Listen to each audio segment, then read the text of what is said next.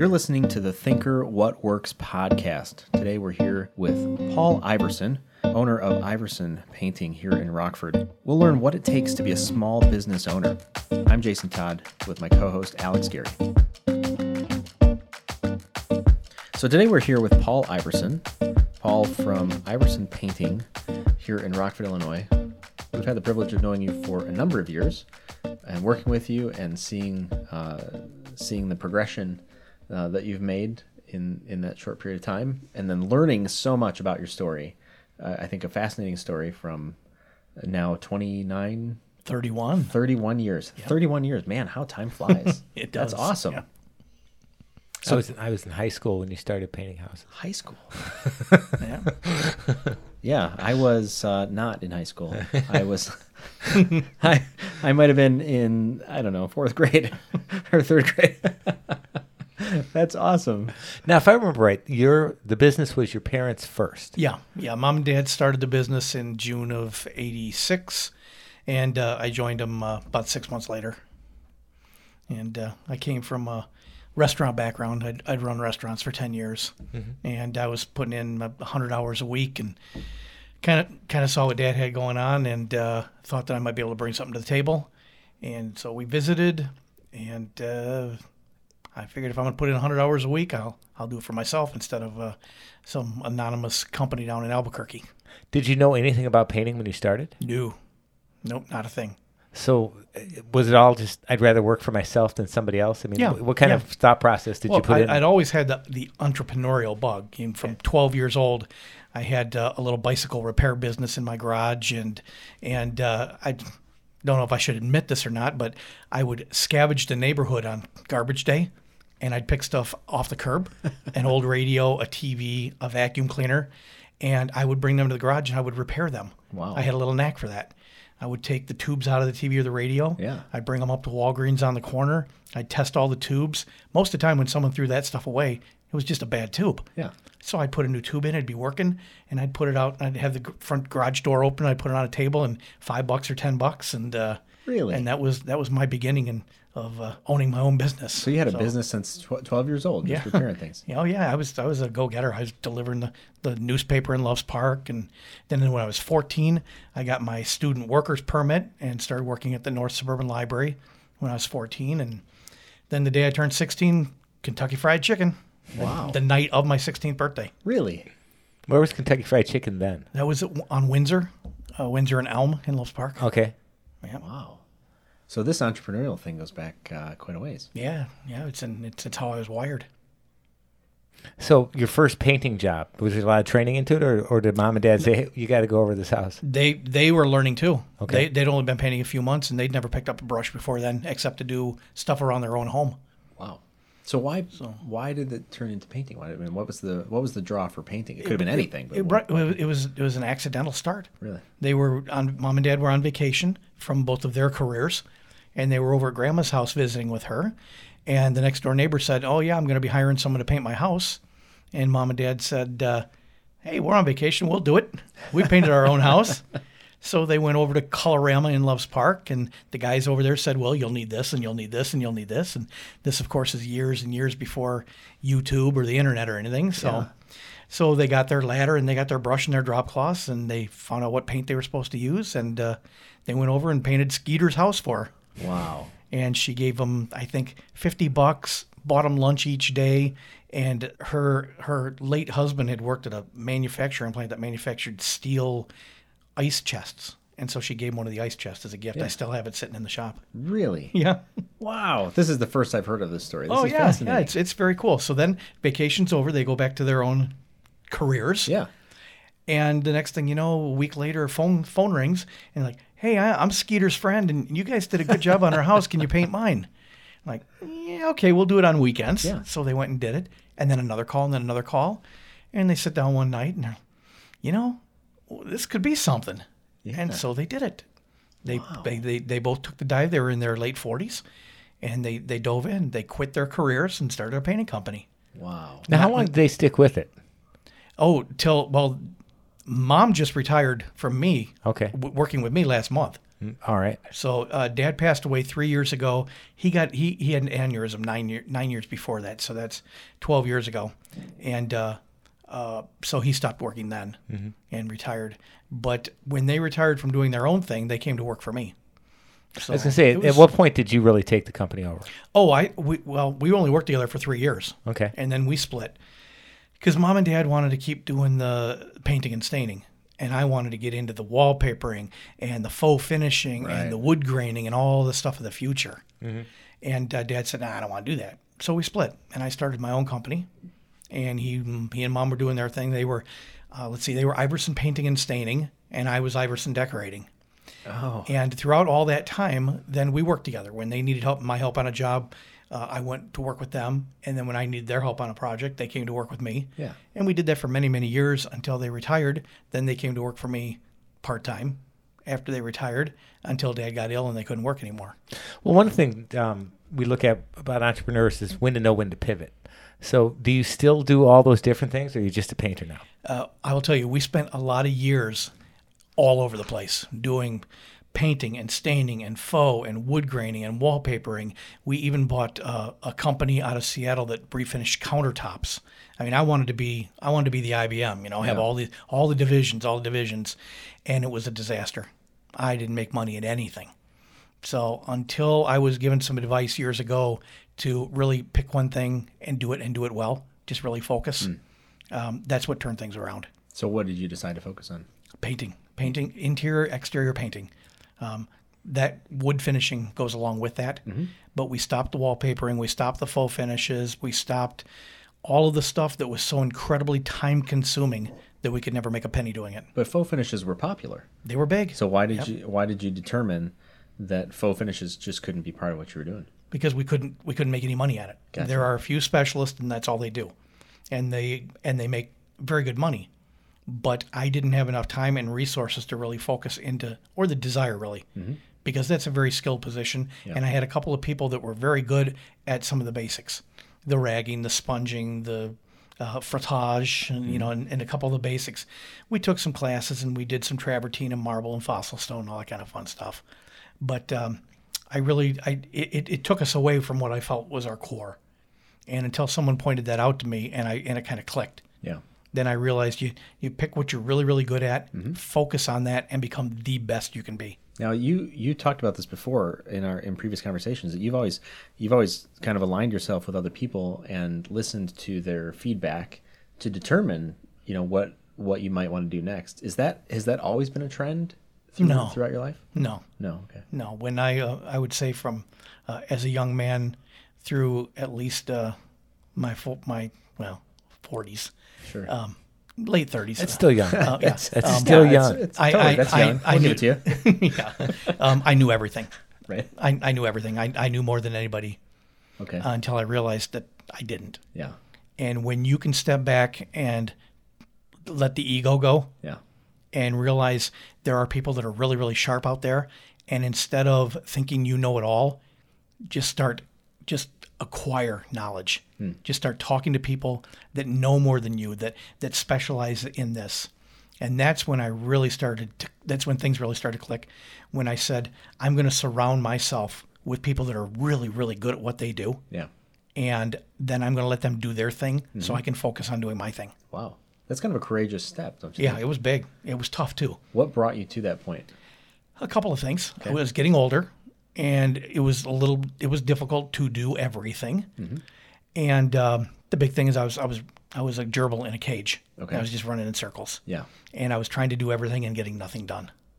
So until I realized that I can let I can let this guy do this, I can let this person do that, I can let this company do this, and it's a lot easier to write them a check because now I'm focusing on what I should be doing, Yeah. and I make enough money to write them a check to do that, Right. and it frees me up then to make more money. Interesting. Thinker, you, you get you got involved in Thinker in a similar way, correct? I did, yes. How did that? How did your relationship with Jason start? Well, I had uh, let's let me think of the timeline here real quickly. I would say probably uh, this is 1708. Uh, I had uh, uh, I, I joined a consulting group and spent a couple years with them, and really felt that I hit a saturation point that I really wasn't getting anything more out of that group. So I left them, and uh, we did quite well for several years. Then, of course, the recession hit and things, you know, kind of went south. But we made it through that. We were very fortunate.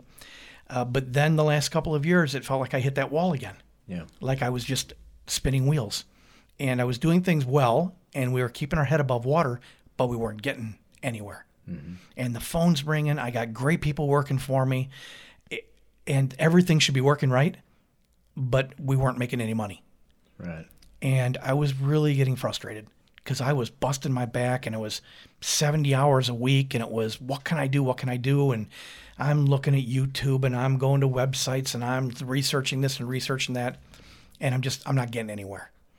So one night I just you know I mean I don't want to get too crazy with this okay but but I was just kind of at the end of my rope. And what am I going to do? What am I going to do? And the next morning I go to a Chamber of Commerce meeting and who gives a presentation that morning Jason Todd and things kind of clicked. So I asked him if he could stay for a couple minutes after. I kind of told my story a little bit, and he says, "I think we might be able to help you." So I hired him, and uh, um, it's been a good move. There, you know, when you surround yourself with people, that I'm not trying to make this an advertisement for you or anything, Sure, okay? yeah. But when you surround yourself with people that know more than you do and can give you some good advice, and then you are willing to take that advice, you can move to the next level. And so I've used consultants and and people that know more than I do to help me move to the next level and get out of that trap. Jason had told me your story when I was thinking of, uh, more like he was thinking of part bringing me on in, in some capacity. And so he kind of told me your story, and, and part of it was that you you you have a very popular business. You have more business than you actually can handle, but you weren't making a lot of profit. So Right. he talked about how you, he, they they stepped in and really broke down the jobs to figure out where you're making money and where you're not. And in the end, you ended up having to fire customers because they just don't pay you the rates you need to, to be paid. That's true. Yes. Uh, when I was doing some research before this podcast, I had found this a few months ago, and that th- this one uh, company surveyed over a thousand businesses, and 48% of them don't track their inventory, and 55% don't track their assets. I just kind of assumed to be in business for 25, 30 years, you would have those numbers at your fingertips. oh yeah. So, you know, was that the big eye-opening thing? Was breaking down the job and seeing where you're, you know, where the profit is and where the, the money's going? Yeah, yeah, that, that was a big help because I was looking at it kind of globally. I was looking at how many job, you know, we're doing X number of jobs per month, and and we're paying this for this gallon of paint, and we're doing this and we're doing this. But until we really started to break every single job down, um, and, and by, by the type of job, you know, I, uh, whether it's painting a bathroom or staining and finishing a deck or pressure washing, it we really broke it down into the. I mean, as nuts and bolts as you can go. Yeah. Then we started analyzing. All right, now here's a two-year pattern. Now I was very good at keeping data. You were. All right, I've got an office manager who does an unbelievable job collecting data for me, and and collating it. For sure. But I wasn't doing enough with it. Then when I brought the consultants on, when I brought Thinker on, then it's now let's put all this data together and find out what the heck it's telling us. Yeah.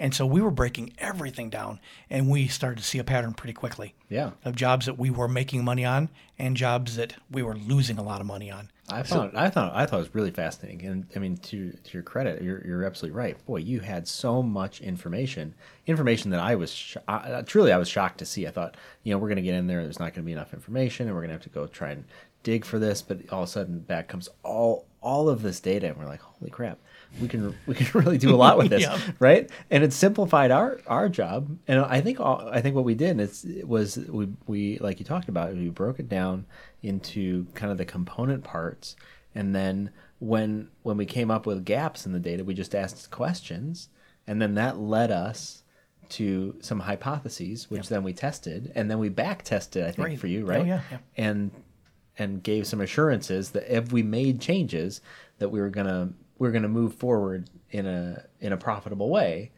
After which, then you know, the, it became a sales and marketing uh, job to kind of reintroduce everything. Right. Yes. Yeah. And that, then we did some rebranding along with that, Yeah. and just and really kind of we built the company. After that, we after we got the data, we designed the company and built the company to target the jobs that we wanted to get, and to not get the jobs that we didn't want or or weren't able to do. So it was it was a Had you kind of fallen into the trap that a lot of small business owners fall into, which is when you're starting out, you just want work. Oh yeah. And so, you know, somebody came, comes along with a, an idea or proposal, and you're like, okay, I can do it for this. Mm-hmm. And then now you've done it for this, and now it's, you know, now you got to do another one for one at the same price, and it's hard to, it's hard to break out of that price point. Yeah, that's especially true for us because we were doing a lot of condominium associations. So if you do Mrs. Jones' living room for two hundred twenty-five dollars, you better do Mrs. Smith's living room for the same amount because they're talking all the time. Yeah.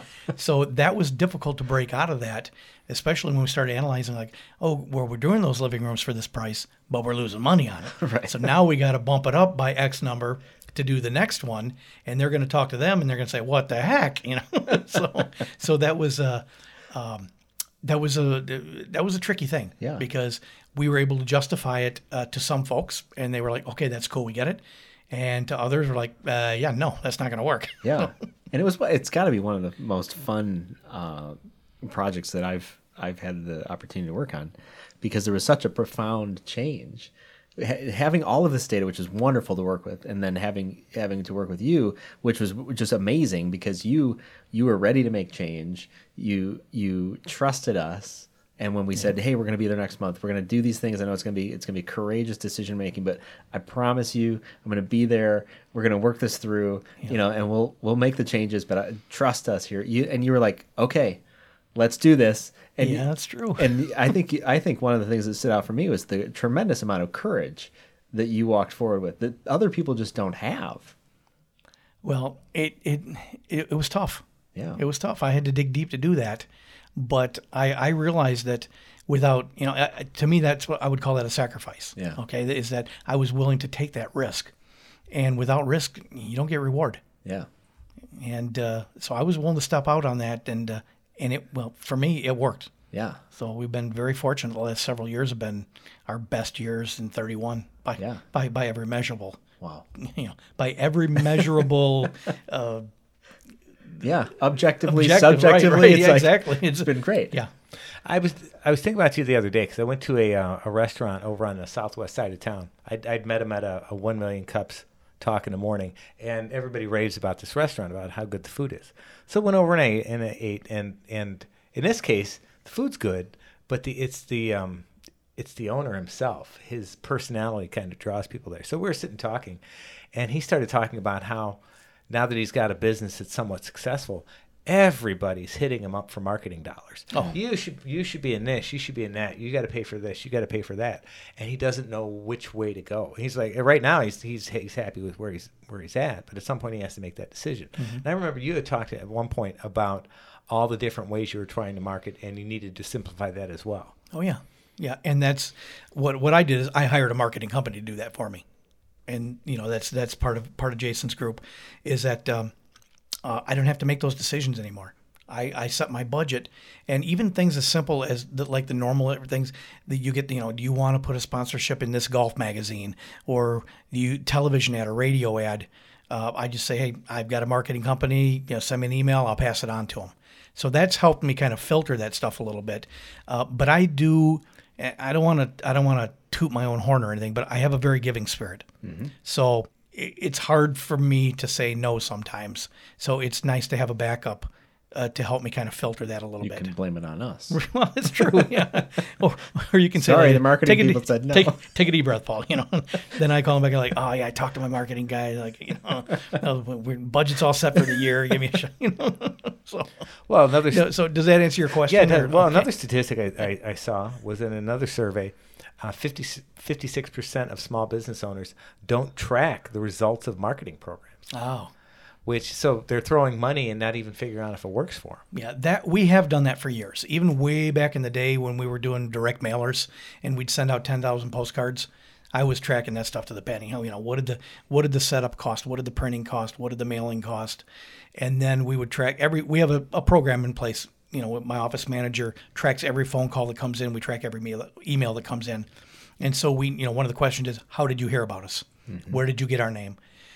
And nowadays, you know, 31 years, it's oh, I saw your trucks or I saw this or you know. Right. But we try to we try to really you know even it's like, well, uh, I don't know. A friend told me. Okay, well, do you remember their name? I mean, we really we really try to to dig in that information. So we try to track where every every phone call and every contact comes from, and uh, that's very valuable. If you're spending thousands of dollars on marketing, you really, really need to know what works and doesn't work. Where did you get the I don't know the the information to be able to tell that that's what you needed to do? Where did you come up with that education? That was from the consultant that I used back in the 2000s. Okay. Yeah, that was part of his group was was tracking data, and that's and and I have to really credit him for that because he he set me on the path of tracking, you know, information, you know, knowledge. Knowledge is power, and information, and uh, so I have to credit him for that. Yeah. So I before that I was you know, it was it was management by panic. It was, Right. oh my gosh, I got to keep the guys busy. The phone call rings, I run out, I bid it. I don't have any work for next week, so I'll just tell them it's five hundred bucks, and they'll have us do it, and I can keep the guys busy. And it was was crisis management. Yeah. So it's much better. It's much nicer to be in this position where we can really logically think things through and make strategic decisions. Well, we were talking uh, before we started recording uh, about how busy you are right now, and you said essentially you're you're having to turn away work. Oh yes, So it, because it's a point where you have to decide what size company you want to be. Yeah, and that's a decision that that that it's kind of a personal decision to me. I have the phone's ringing enough where I could have an entire another crew of three people working with no problem. But then you get into the logistics of managing them, and you get into the quality issues.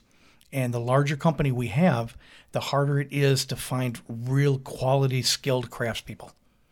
And uh, I say craftspeople instead of craftsmen. I have men and women working for me, and they're all very well trained. We put them through an in-house training program, and um, uh, it, it's hard to find those people. And so I've decided I don't want to grow so big that I can't control the quality, and uh, that we just that we can't control what we're doing.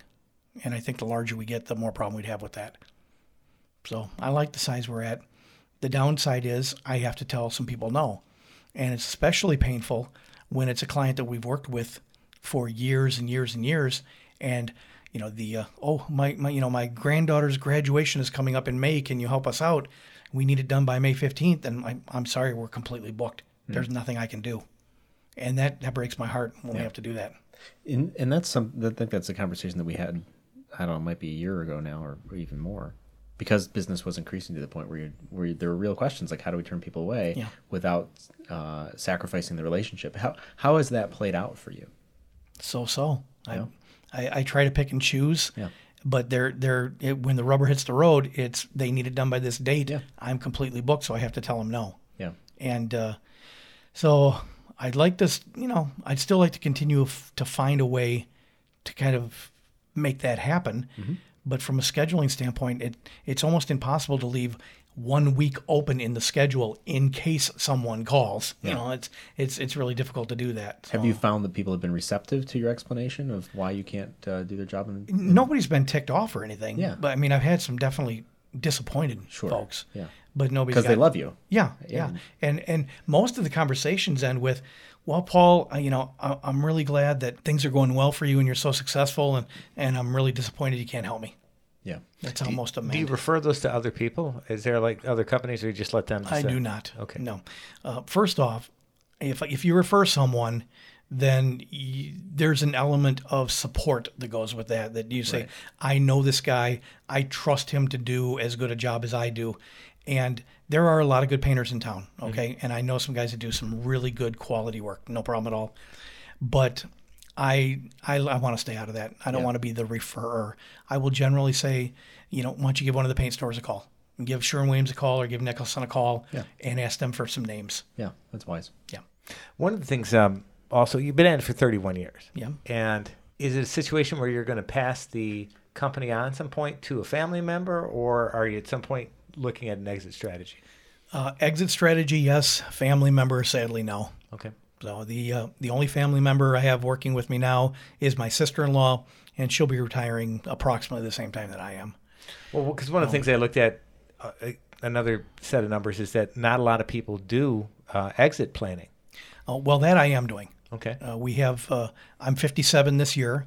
I plan on working as long as I'm physically and mentally able to do it. So I'd like to, you know, get another run of maybe 10 more years till I'm 65, 67. But um, Jason and I have talked about this. My attorney and I have talked about it. My accountant and I have talked about it. My insurance agent and I have talked about it. And all of us, that, that's my, you know, my circle of advisors that I mentioned to you earlier.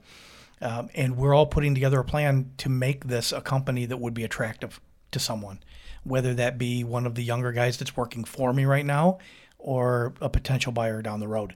But the more systems we can have in place and uh, uh, the more profitable we are.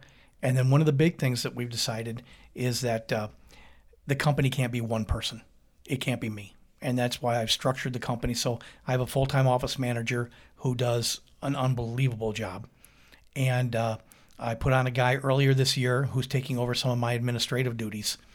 And uh, so I'd like to build a company that would be very attractive to to a potential buyer and not just say like all right there's the owner he's doing 90% of the work if i buy that company i've got to do 90% of the work i don't want to have that kind of company Right. Are these lessons that uh, the Paul Iverson 20 years ago wouldn't have wouldn't have known? oh no no no when you're you know 20 years ago i'm in my 30s i'm healthy i'm feeling great i got the whole world in front of me and you don't think i, I didn't think about retirement or exit strategy or financial planning for you know, it was just like let's rock and roll How would have how would have do you think? I mean, clearly hindsight is twenty twenty, but how do you think that would have changed your outlook and decision making had you known then what you know now? everything would be different Really? How so? Yeah, everything. Everything would be different. If I had some of the business knowledge now that I had then, we certainly would have been running the business different, Yeah. differently. Um, we would have been putting more away for the future. We would have done more strategic planning. We would have been smarter with the jobs we were taking on.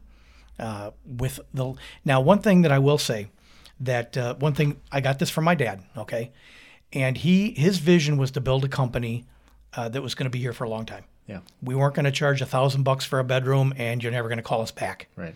We were going to charge a fair price, do a really qual- a good quality job, and you were going to keep calling us for as long as you needed painting for the rest of your life. And we called that. My dad was. Uh, we kind of called him Johnny Appleseed because his big thing. He loved planting. He was a gardener. He loved. He took trees, little maple seedlings and redbud seedlings, all over this entire city. There are three or four hundred trees over the city that he's planted. Really? So one of the things that, that his his philosophy was, let's plant these seeds and we're going to watch them grow into trees. And so we're gonna we're gonna make this little sacrifice right now.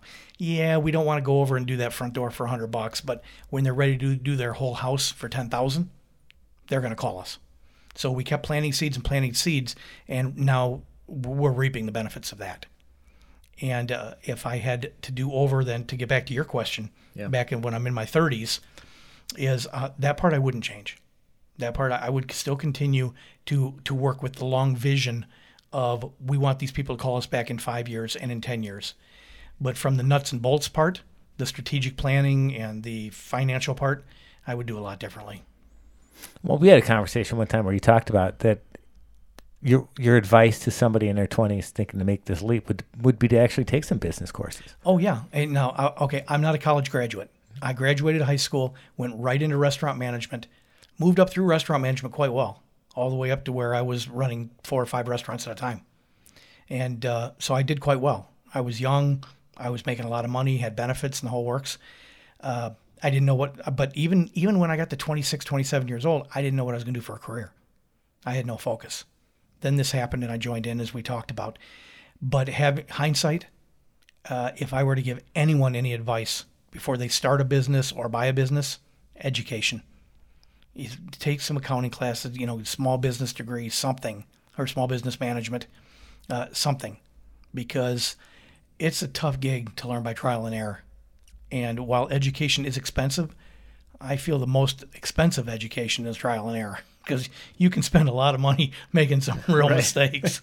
You sure can. Yeah, I think what what I I think my one of my quotes I tell people uh, pretty frequently because we, we, we get approached by people all the time who want to start businesses, and I just be frank with them. I say, well, one of the best ways to lose money is to start a business.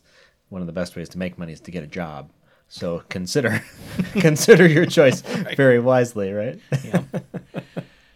So yeah, I, I would give someone the advice of, of really knowing what you're getting into before Yeah. you get into it. And right. re- certainly research the industry, whatever business you're going to start. Do some research. We have all. I mean, with with the resources we have available to us now, they're they're endless. Yeah. You can research anything anywhere in the, on the whole planet, Yep. and so do a lot of research and and don't just uh, don't just say, "Hey, that sounds cool. Let's do that." Right. you know, I, I didn't know much about the painting industry. I remember asking him one time, "Well, isn't paint paint?" But you say, you know, every single year there's all kinds of things you've got to get up Oh, on. Yeah, paint paint is not paint. Um, the people that work for me are they, you know they're they're they're skilled craftsmen, and the materials we use are constantly changing. I subscribe to all the trade magazines. I'm on websites all the time. The industry is constantly evolving, and with the new technologies, the new resins and binders, uh, it's it's incredible. What what even what we're painting with now over five years ago, completely different animals. In what way? Uh, well, the biggest change, of course, was um, uh, is the government regulations Okay. and, and lowering the VOCs, the volatile organic compounds. Okay. Um, Yeah. Those are the things we breathe and the things that make us not healthy and the things that are not healthy for us. So paint's becoming safer. Well, it is definitely. Okay. But the challenge was, and this is true in many industries, is the government moved faster than the industry could move. So they enacted all these laws and all these mandates before the industry could catch up with them. So we went through several years where the paints that the the, the major corporations were putting out were kind of crappy Yeah. because they were trying to meet the laws and the requirements, but the technology wasn't there yet. Now we're really getting into this groove where the technology is there and they're surpassing the requirements of the law, and the uh, uh, and the products themselves are getting really really good, and. Uh, we're getting great coverage. We're getting great durability, great moisture resistance, ultraviolet resistance, everything you want, and of course the application, uh, the application of the product is getting easier too. Sure. Well, you had a you had a very disruptive thing you had to get through, and that's the whole lead-based paint Oh, thing, right? yeah. You can't, you know, we're, based in Rockford, and you don't paint any houses in Rockford, correct? Or at least the older Yeah, ones. yeah. The we, we my entire company is lead certification, uh, or lead lead certified, and uh, that's quite a you know quite a little experience there. It's an eight hour course and very expensive. And uh, but in I think 2011 the new lead laws came out, and the government is requiring that very specific procedures be used on any houses built before 1978. So that 1978 is kind of the tail end of when they were using lead paint, and very few homes built in 78 had it, but they they chose that as a as a cutoff point.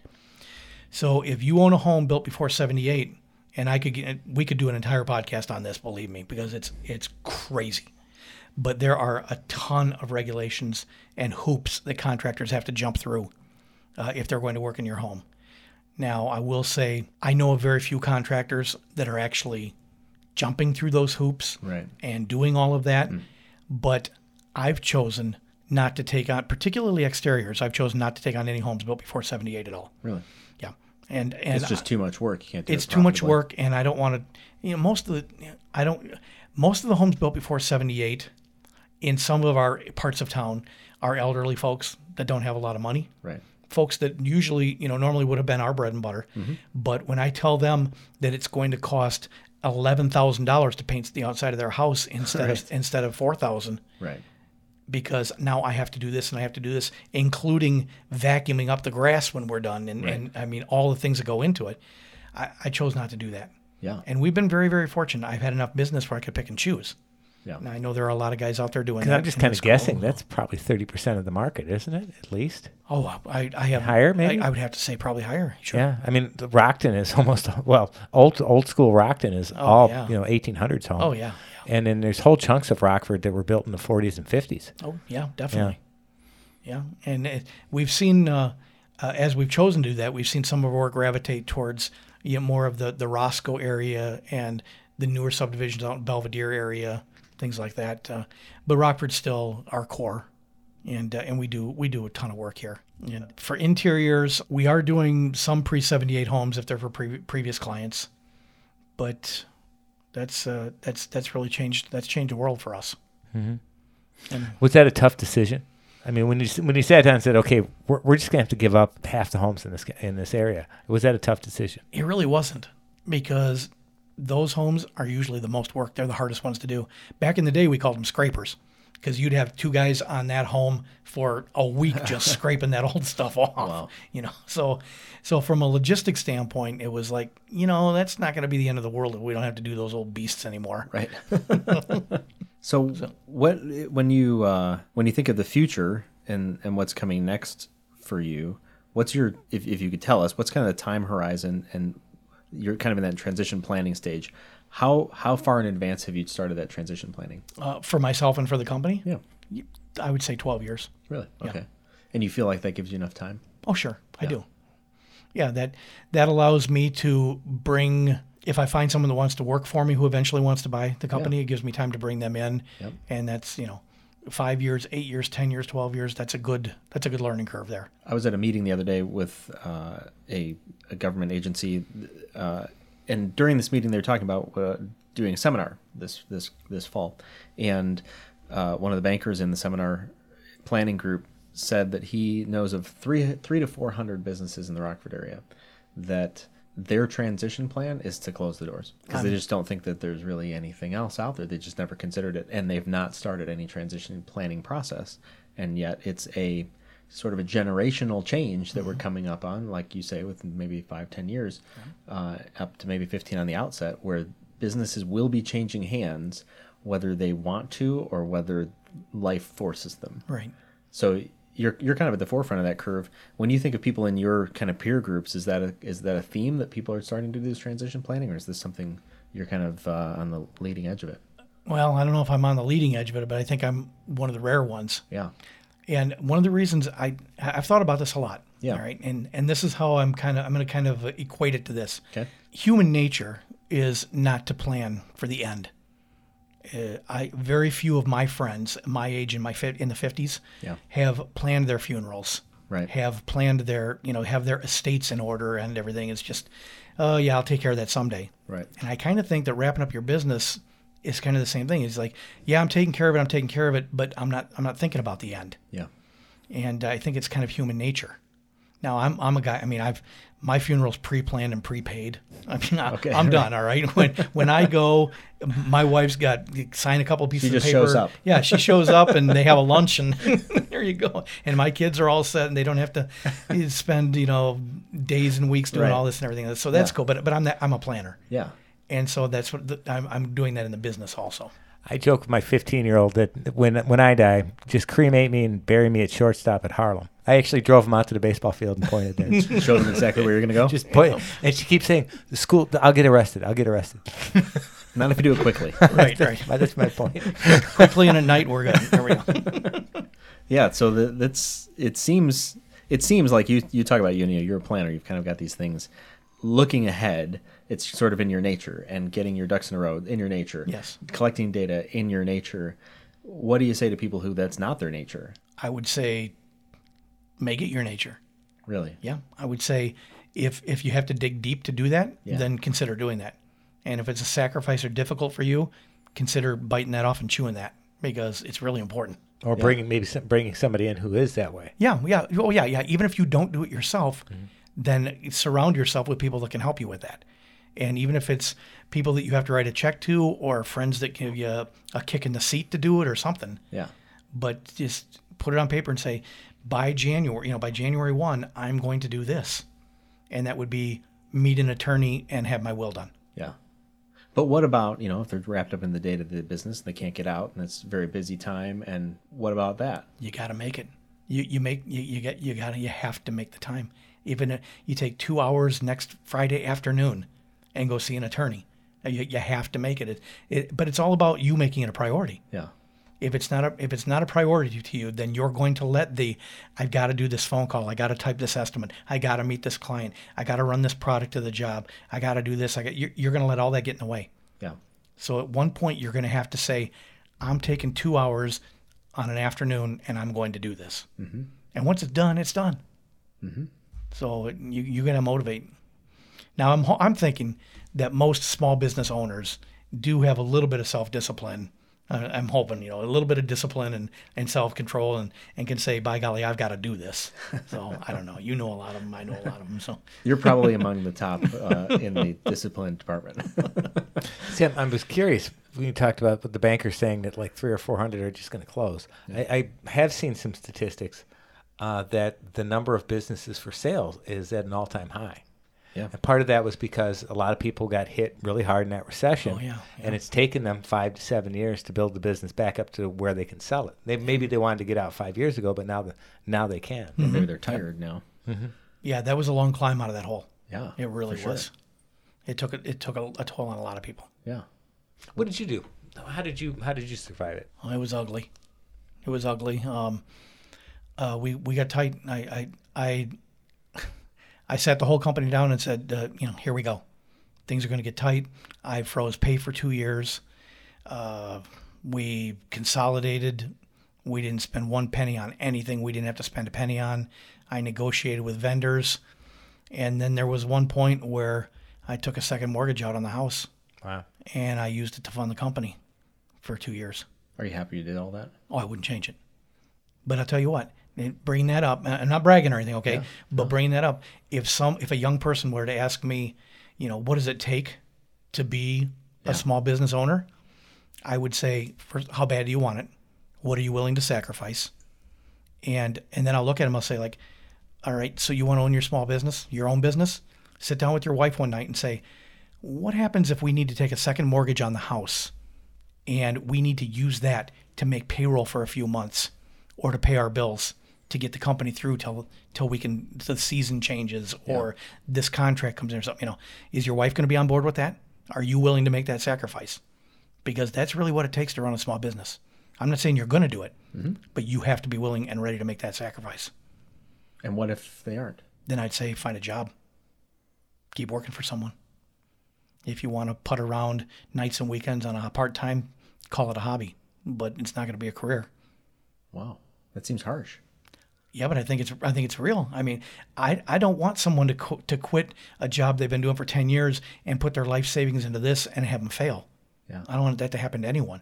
So I'm saying do your homework and know what you're getting into, know the risks, know the sacrifices, and be willing to do it. So Wow. I think that brings us to a really good end. I think so. what it takes to be a small business owner. yeah, I love it. I I've a- again we've been we've known each other for a number of years, and, and it turned out after we started doing business together, we we, we knew each other personally. Right, uh, yeah. You know, uh, through other places too, which was fascinating to me, and I, I have always been impressed by. Uh, you know, kind of the, the humble painter, you know, from Rockford has so much information, ducks in a row, so courageous, making decisions that other people just can't make.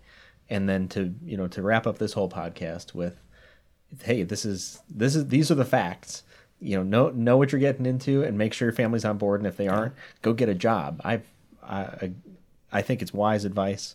Uh, certainly, you've lived it. You know, it's wise advice. Yes. Uh, and, and I think that maybe that's your encouragement to to our listeners if they're thinking of starting a business. Know what it takes. yeah, I, I would definitely recommend that. Awesome. Well, Paul, it's always a pleasure talking to you. Uh, pleasure to know you personally, and pleasure to know, pleasure to work with you and to help you out. Uh, thanks for being with us today. Thanks, guys. I appreciate the opportunity to do this.